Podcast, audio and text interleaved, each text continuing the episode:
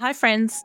I talk a lot about systems thinking on this podcast and thought I'd share one of the most potent actions you can take if you feel moved to be a different kind of leader for the 21st century. At Small Giants Academy, we developed our answer to the traditional MBA. We call it the MBE, a mastery of business and empathy. The MBE is a truly groundbreaking program which equips leaders with the tools, strategies, networks, and philosophies to lead with purpose in these troubled times. Applications are open now for 2025, so head to smallgiants.com.au forward slash MBE to learn more and sign up.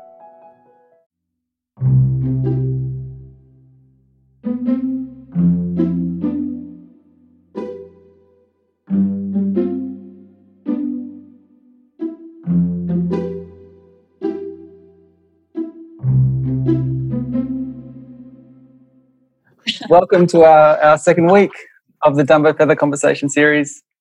This is our opportunity to come together uh, and to process this enormous change that we're experiencing at the moment. We reimagine um, how we want to live and the systems we want to live in on the other side. And that is the work that we've been doing for a long time at Dumbo Feather. And now it feels so much more potent. Um, so I'm really honored to have this opportunity to, to, to speak with you all and to to bring people from the Dumbo Feather community uh, into this forum uh, and to share the wisdom that they have for us at this time. So I'll be with Berry, our publisher, in conversation with the guests every week. Um, and this week I'm so thrilled to have, have Hugh Mackay here. Hello, Hugh. Hello, Nathan. Hello, everybody. Well. Mm-hmm. Um, I want to acknowledge the, the traditional owners of the land that I'm currently sitting on. They are the Wurrung people of the Kulin Nations and I pay my respects to the elders past, present, and emerging. Uh, and I'm going to hand over to Hugh to hear um, his acknowledgement of the country he's on right now. And I'm also going to encourage you all using the chat function to, to share your own acknowledgement if you know the country you're sitting on. So please go forth and do that. Hugh, can you share with us? Yes, th- thank you, Nathan.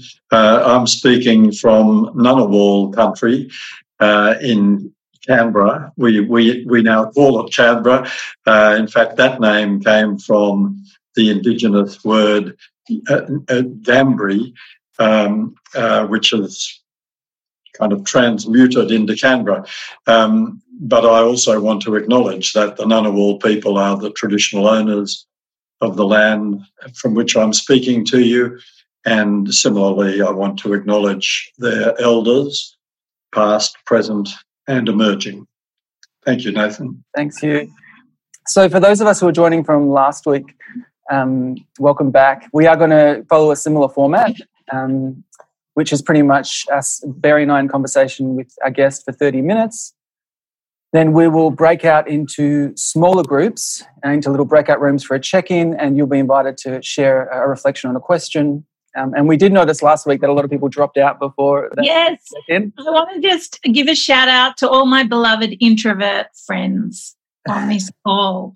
I know that going into breakout rooms with strangers sounds like a terrifying thing. Please don't leave the call, stay in it because a lot of people gave feedback that that was their favorite part and that we should actually just make the whole thing breakout rooms. That was probably extroverts. But anyway, um, you are in the safety of your own home, in your own cozy room. So um, please don't don't run away. I know obviously everybody has different pressures on them and can and can't go into those smaller rooms, but they are pretty nourishing and wonderful. Um, and and then we'll come back, Nath, after that yeah. and answer so we'll come questions. back for the last 10 minutes to answer questions. So any questions that you have, comments, reflections, please share them in the in the chat function um, and we'll attend to as many of them as we can get to throughout. And yeah, also just just to say that we're, those breakout rooms are why we are keeping this forum closed. So we keep it at a max cap number and there's hundreds of people who want to come into here so it's sort of part of the whole joy of it is that at a certain number we can do the breakout rooms. Over that we can't. So yeah. Yeah so it feels less like a webinar and more like a community experience for us all in this hour together. Um, yeah, so we'll, before we move into our chat, I'm going to invite you to settle into your space. Actually, Berry, do you mind reading that, that piece that you shared with oh, me yeah. earlier before we go into a meditation? Hugh, this is something I'm excited to talk to you. Yeah, go it. Yeah, I'm excited to talk to you more about. This is something beautiful that was sent to me the other day. Uh, I was walking on a country lane near where I am, and it was pretty spooky. Uh, I'm sure everyone's having those experiences of going out into the world, and the world isn't occupied by us at the moment. So it's quiet and a little bit eerie. Uh, and then I was sent this by my niece in London, and I thought it would be beautiful to go into our our session with this. When you go out and see the empty streets, the empty stadiums, the empty train platforms, don't say to yourself, it looks like the end of the world. What you're seeing is love in action. What you're seeing in that negative space is how much we do care for each other, for our grandparents, for our immune compromised brothers and sisters, for people we will never meet. People will lose their jobs over this. Some will lose their businesses and some will lose their lives. All the more reason to take a moment when you're out on your walk or on your way to the store or just watching the news to look into the emptiness and marvel at all of that love. Let it fill you and sustain you. It isn't the end of the world. It is the most remarkable act of global solidarity we may ever witness. Mm. Isn't that beautiful? So let's hold that as we settle into our space, settle into our bodies. Maybe closing down your eyes if you feel comfortable to do so. And starting to pay attention to the inhale and the exhale of your breath.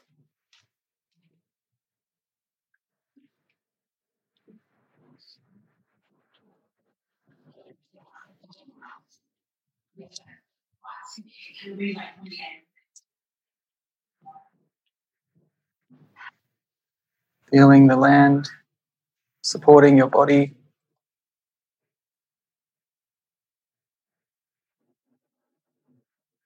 Tuning into all the aliveness around you.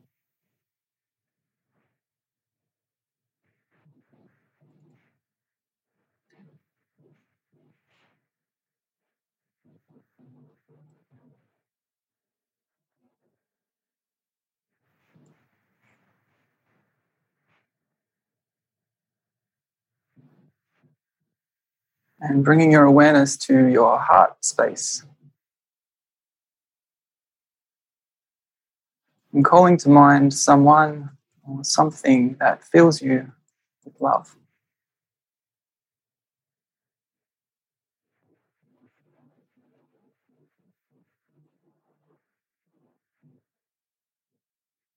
And let that love expand into every corner of your chest. Maybe even out into the home, your community, the whole planet.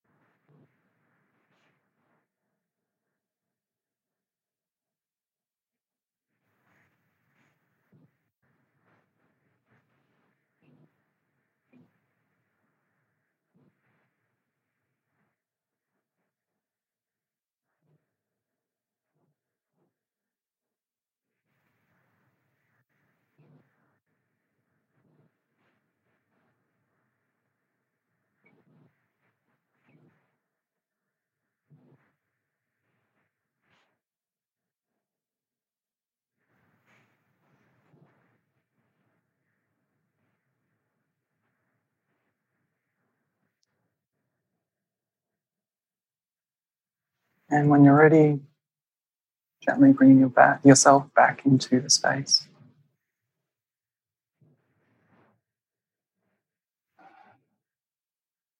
Thanks, everyone. So, hello, Hugh. So great to see you again. I wanted to I wanted to begin just by hearing from you about how the past few weeks have been like, what what what they've been like for you, and how you've been able to process this time that we're in. How are you thinking about it? What's going on?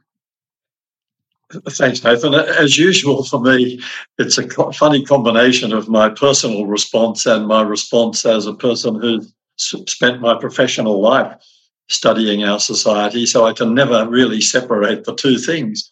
Um, but to be to, to be strictly personal for a moment, uh, just echoing something that Berry read uh, or said at the at the beginning of her remarks, uh, this is a godsend for introverts and I'm a textbook introvert. uh, there are aspects of social isolation uh, which are extremely appealing to me, even while I recognize that I'm a member of a species that desperately need to be together. And of course, so do I. Um, but time out is very precious. Time to read, to think, to write. Uh, I'm playing with a, some ideas for a new book, so it's it's it's it's wonderful to think of weeks uh, stretching ahead where I can choose what I'll do most of the time. But more broadly, of course, uh, what I'm thinking about is the impact of all this on our society.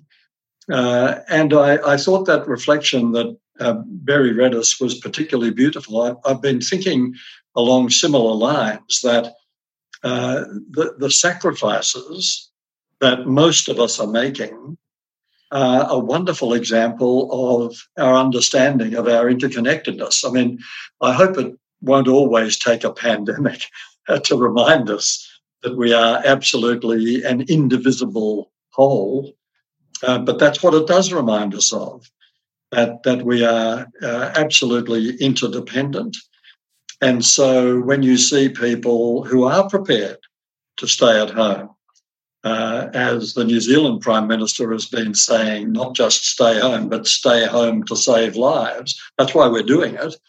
Uh, when you see people who are prepared to do that, who are prepared to play by the new rules, and are bearing, in many cases, a pretty heavy burden, uh, ranging from loneliness to financial trouble, uh, you realize that that's what we humans are capable of doing when our backs are to the wall, when there really is a crisis or a catastrophe of some kind. Yes, it's true, as we saw here, as we saw in Europe and North America, around the world, in the very beginning of things like this, when people become fearful and anxious, they slip into blind panic mode and they behave in ways that look pretty bad, look very selfish and desperate. But that doesn't last very long.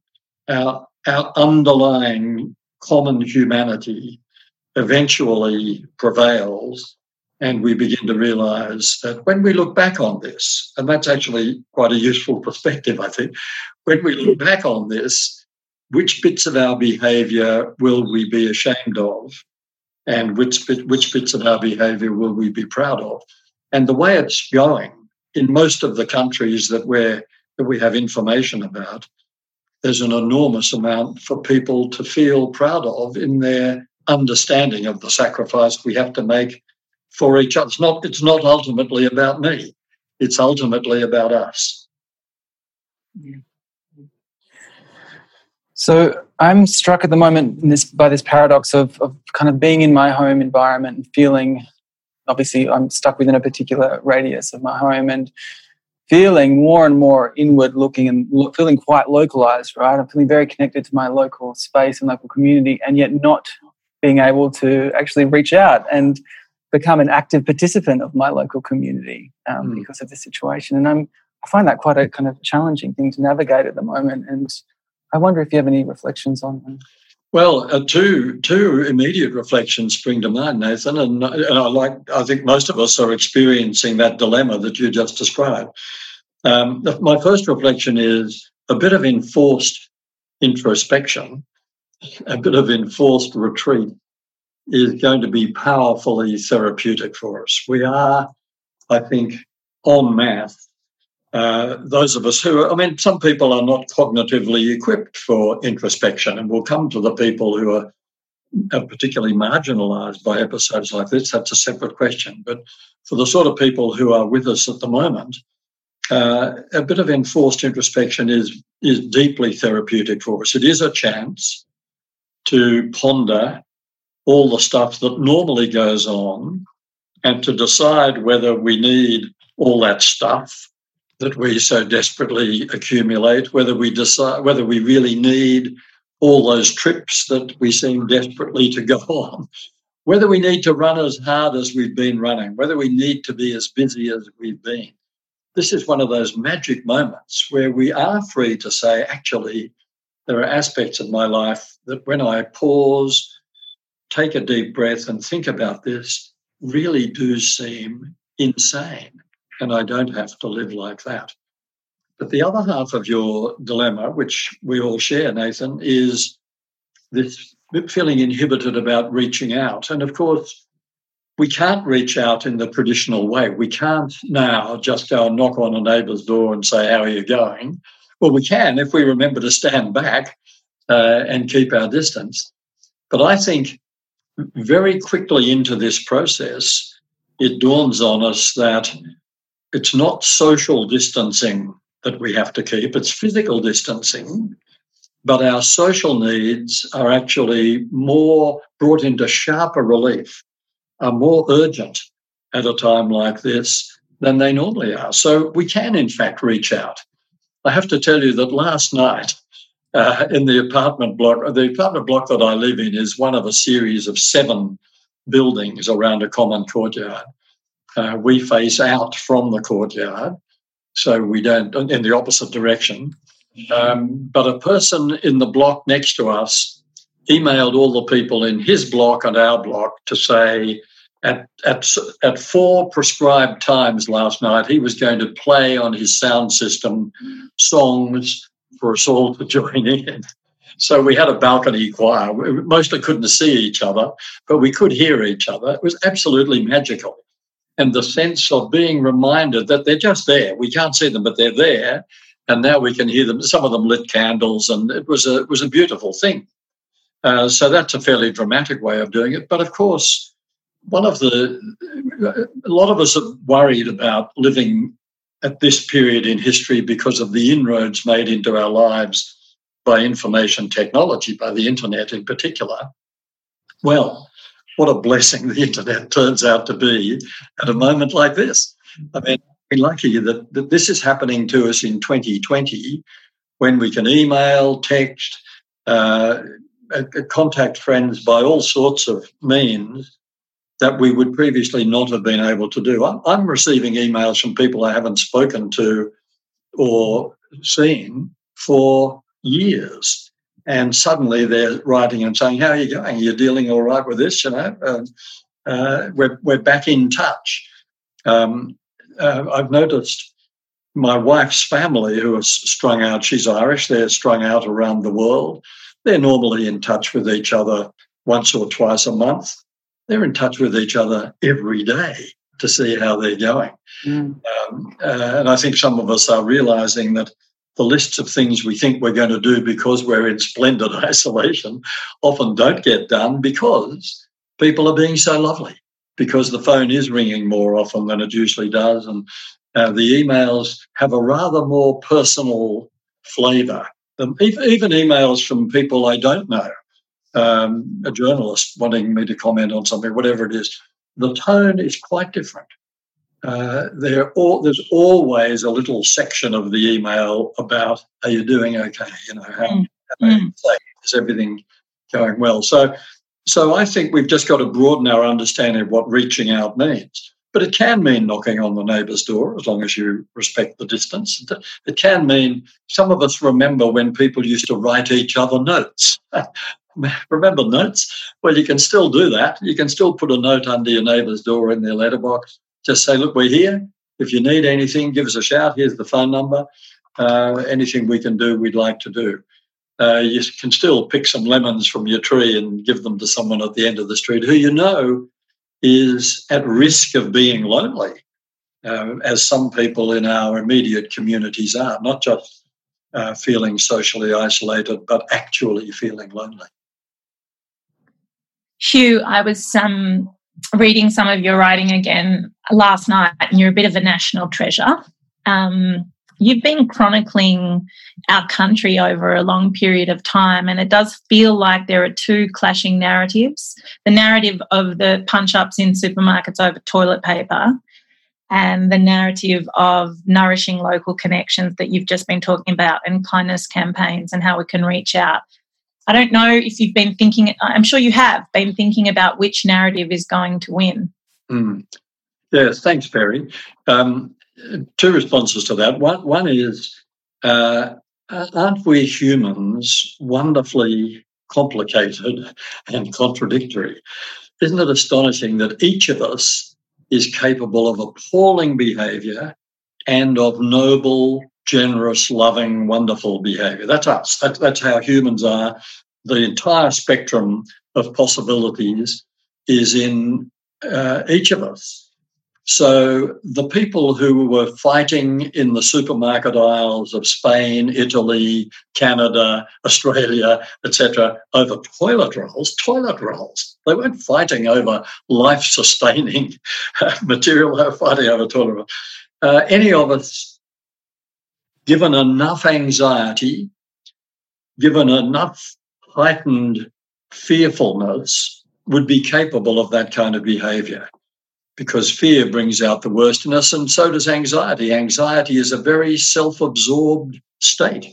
When people are trapped in the coils of anxiety, they do behave in ways that seem to the rest of us to be ruthlessly selfish. So we're all capable of that.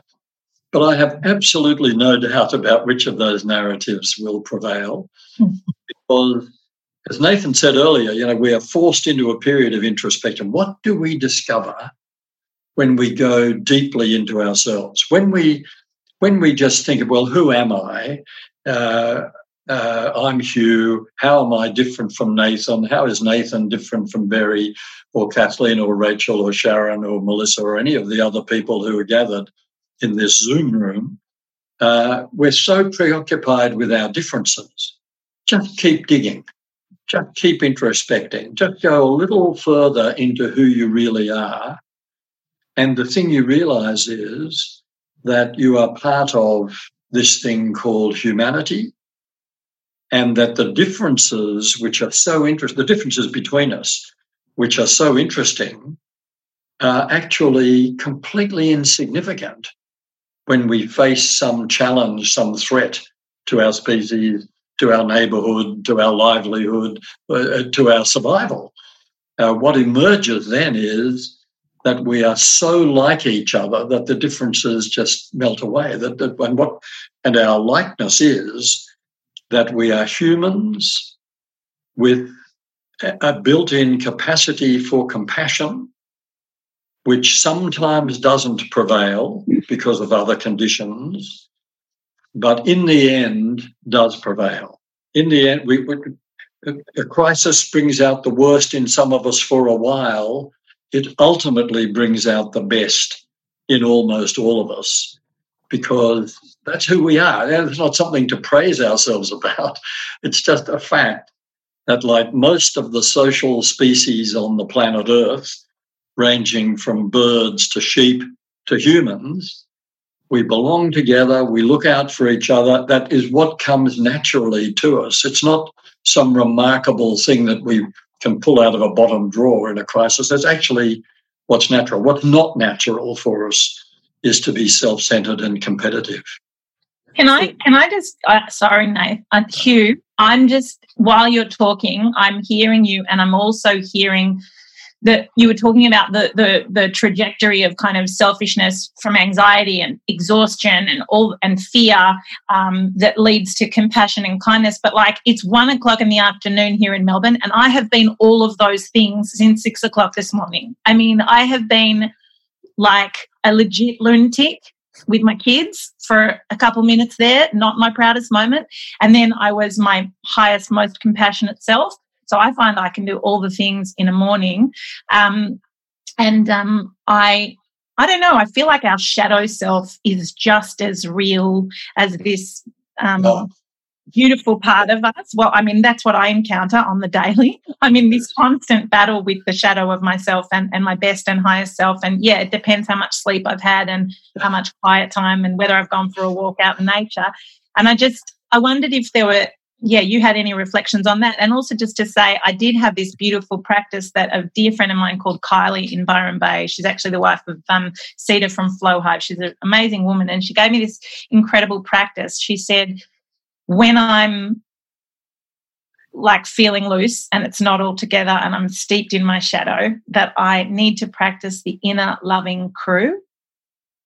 And the inner loving crew consisted of my inner loving mother, my inner loving father, my inner loving best friend. Um, and it was just this amazing practice to kind of have these inner loving voices bring you back from your dark depths and, and, and bring you mm. up and sort of remind you that that that you can be ca- compassionate to yourself and play these different roles in your own mind. Do you have any reflections on? Yes, yeah, that's lovely. I, I support that. It's a, it's a wonderful practice. Uh, and by the way, congratulations on being an authentic human. being capable of all that terrible stuff and all that wonderful stuff in the space of a morning or even an hour. Yes. Is what humans are. You know, let's not fool ourselves. None of us is a saint. None of us is a sinner. We are all combinations of those things and we move in and out.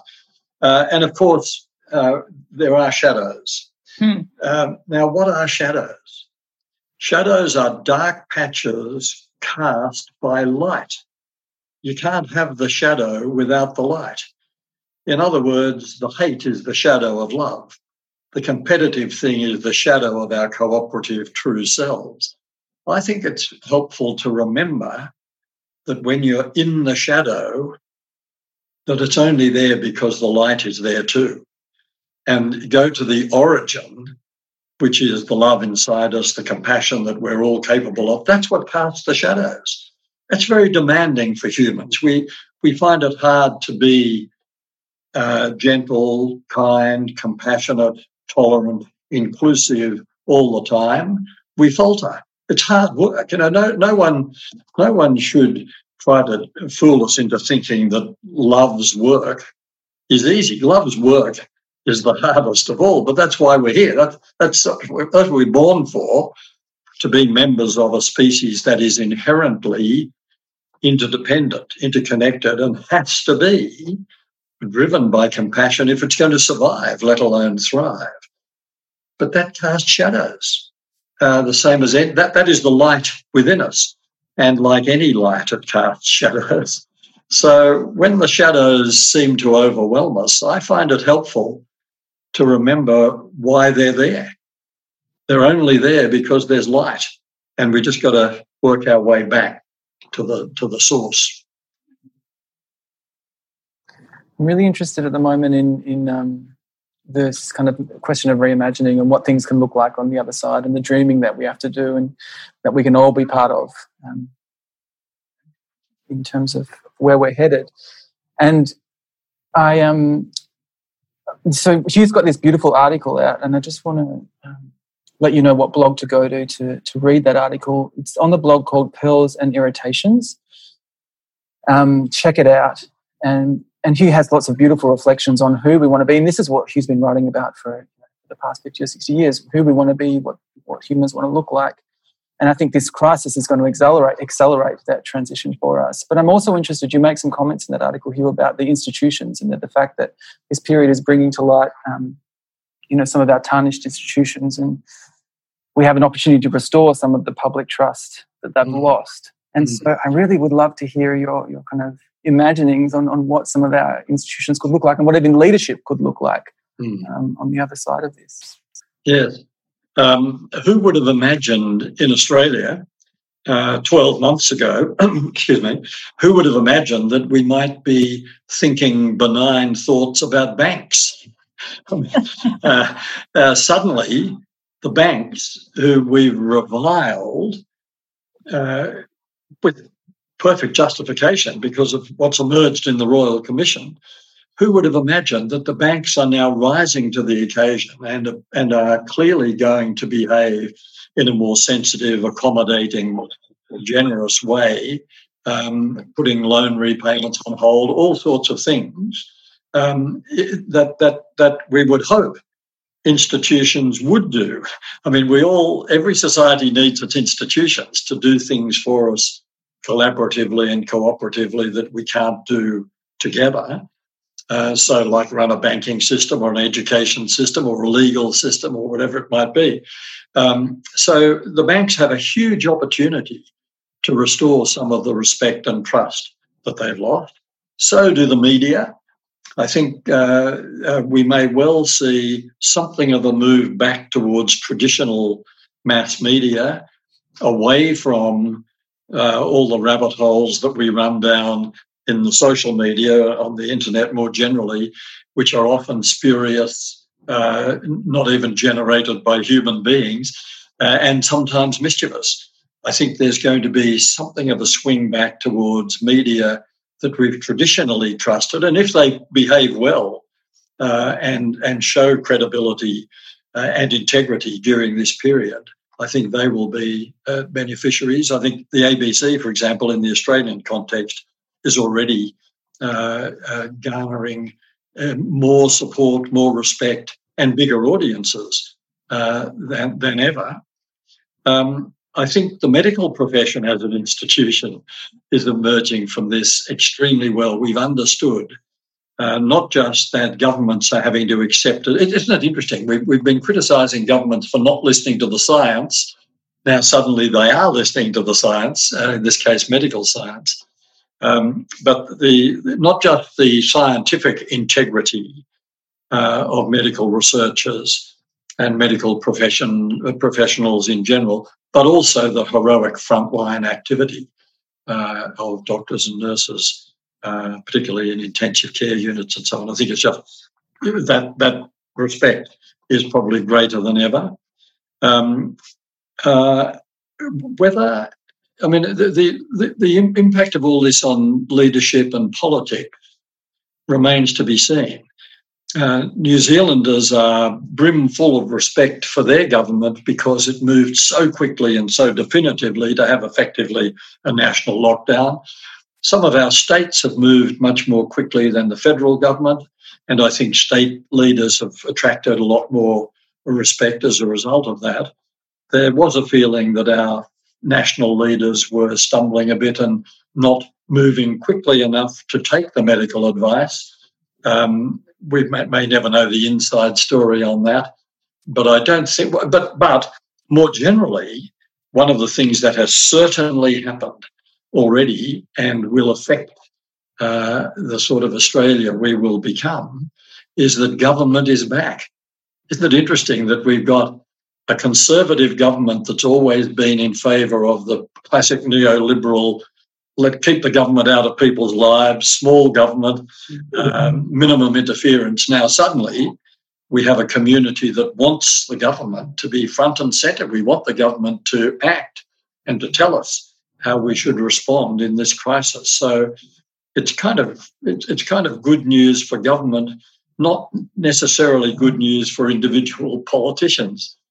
Um, one other thing I'd say that's kind of connected, not so much about institutions, but about how we might change when we come out of this, uh, Nathan. Um, it, it's it's a hope, really. I haven't got evidence that it's happening yet, but I suspect going through what might be three or four months of social isolation, getting a taste of what it feels like to be socially isolated, even though we can make all these uh, contacts we've been talking about, might just bring to our consciousness the fact that there are a huge number of people in our society who are permanently marginalized through their social isolation. And that's people with special needs, people with disabilities, sometimes single parents, frail elderly people, people struggling with mental illness, uh, students living a long way from home, uh, the homeless. There are all these kind of people who permanently experience what we are going through in a very temporary and controlled way, I hope one of the one of the implications of this experience will be for us to say, well, I never really understood what it must be like to live like this all the time, to feel you're on the margin and people aren't in touch with you and you can't just go out or make contact because you, you've, you've been you've been for whatever reason marginalized. That would be my my great wish that we pay as a society we pay much more attention to people who experience what we're now experiencing as a permanent condition. Amazing. Amazing. Very yeah. last question i was i was actually just also thinking about that amazing book within i don't know if you've read it hugh the second mountain. Oh i haven't. Yeah, yeah it's a wonderful book um, by David Brooks um, from the New York Times, and he, and he also talks about when you talked about um, the opportunity to restore public trust in institutions. I think one of the things we're all looking for is what David Brooks writes about, which is the moral ecology, how they're setting the moral ecology. It's mm. not just the doing of the bits and pieces, but the how are we going to be with one another is a, is tone that is set in leadership. Yes. And and I think leadership at the moment is especially hard because you're going through this rite of passage while you're also leading community. Yes. Yeah, that's true. I mean, I think one of the things just just that that relates in a funny kind of way to the point I was just making about people who are marginalised. I think one of the things that leaders have not typically understood, but might now begin to understand. Again, it's just a matter of referring to the science. Is that loneliness uh, is a is a huge health hazard. Um, the Australian Psychological Society and Swinburne Institute of uh, Swinburne University, um, uh, at the end of last year, published some research which showed that 25% of Australians report feeling lonely most of the time.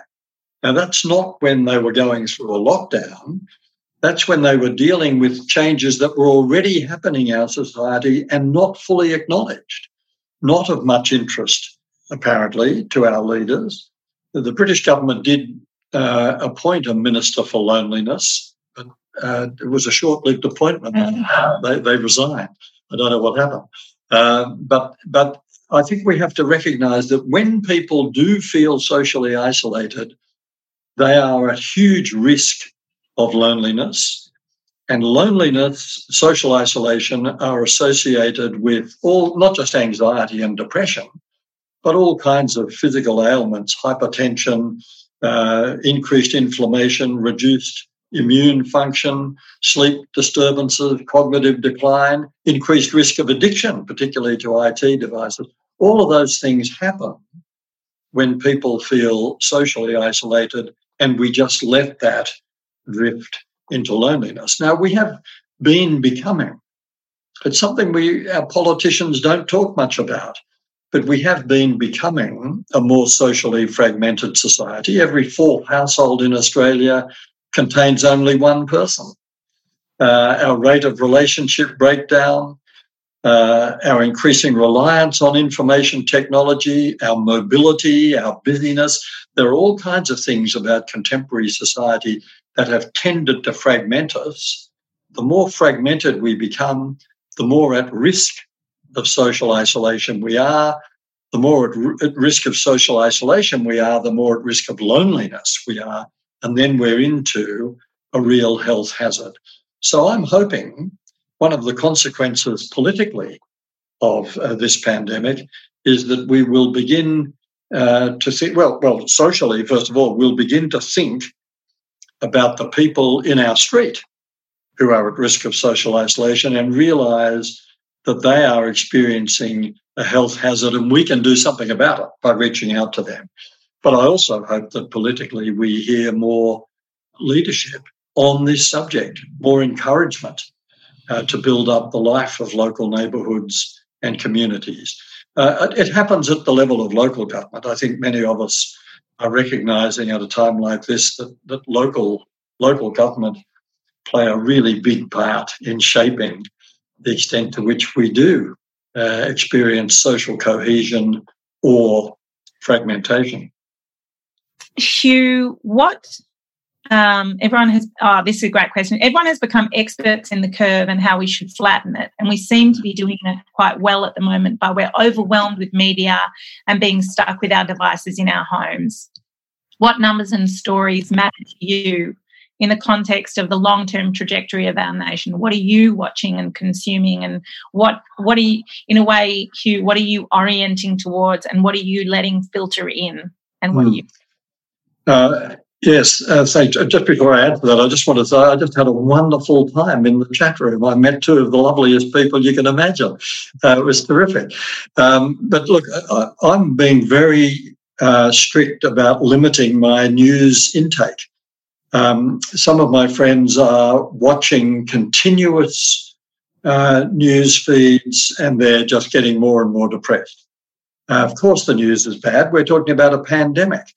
Uh, I think uh, we need we need a daily update. We need to know what's happening and what's happening in our own local area, uh, and whether our whether our strategies are working, which they seem to be.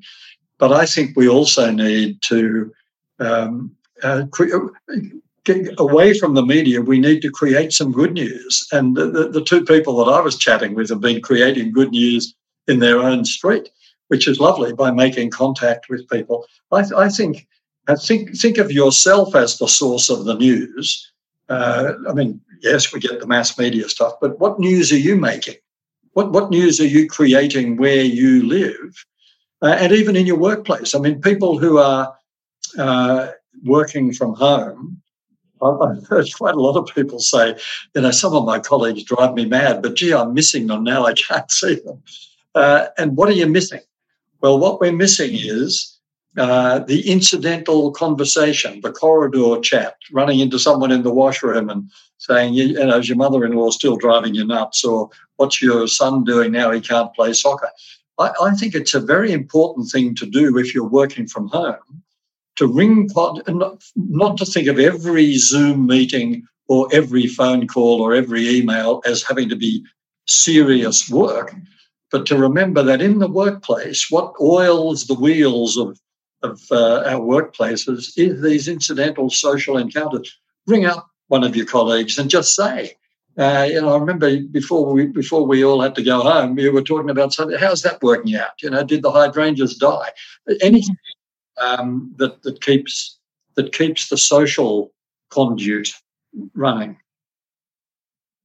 Um, I got one one other, Nathan. I'll read one more question because it's a great one, and, and I've been really obsessing about this too a bit. Um, given that this pandemic will suppress the economy, I am this person is concerned about our political willingness to address climate change in the next 10 years. Do you have any thoughts on that? Hmm.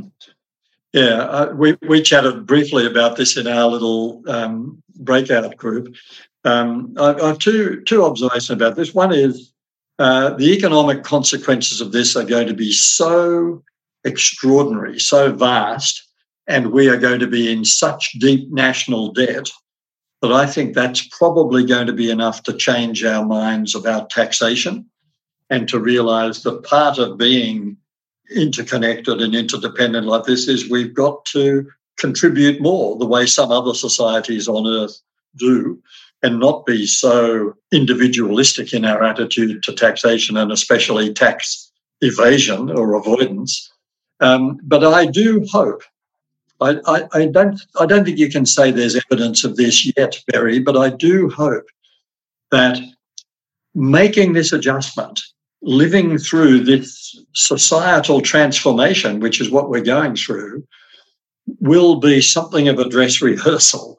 That we'll realise that actually it's not just a virus, but we're facing some major, major impacts from, from climate change on the way we live and on the way we've got to become more cooperative. And so I think the shock of the pandemic might just loosen us up a bit to be more responsive to that.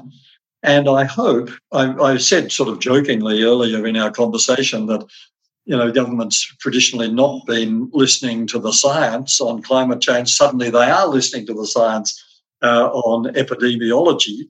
Well, I hope uh, the, the next step is well, scientists have a few other things to say as well, and we better listen to them. Now we're in the mood to modify our behavior. Let, let's think of some of the other ways we should be modifying our behavior. Thank you, Hugh. Wow, we've got through our hour already. Gosh, that's quick. But um, thank you, everyone. I want to let you know that we are putting these chats out as podcasts on the Dumbo Feather podcast channel. So that should be up by Wednesday evening. Please share that around with anyone who'd be interested in this chat. Um, Hugh, as always, thank you for all of the glorious insight you have Thank to you. share. It's incredible, you know, 60 years of work um, that you've done and led to this moment. And I hope everyone kind of turns to you as a as a sage for us all. Um, please continue to subscribe to Dumbo Feather Magazine. Um, and next week we are with Lydia Fairhall. Um, so tune in for that chat. Another great wisdom keeper. Thank you, everyone. And the podcast will be available on the Dumbo Feather podcast, which you can get wherever you get and download your podcasts. Thanks very much. Thanks, everyone. Thank you. Lots of love. Lots of love, everyone. Take care out there. See you next Monday.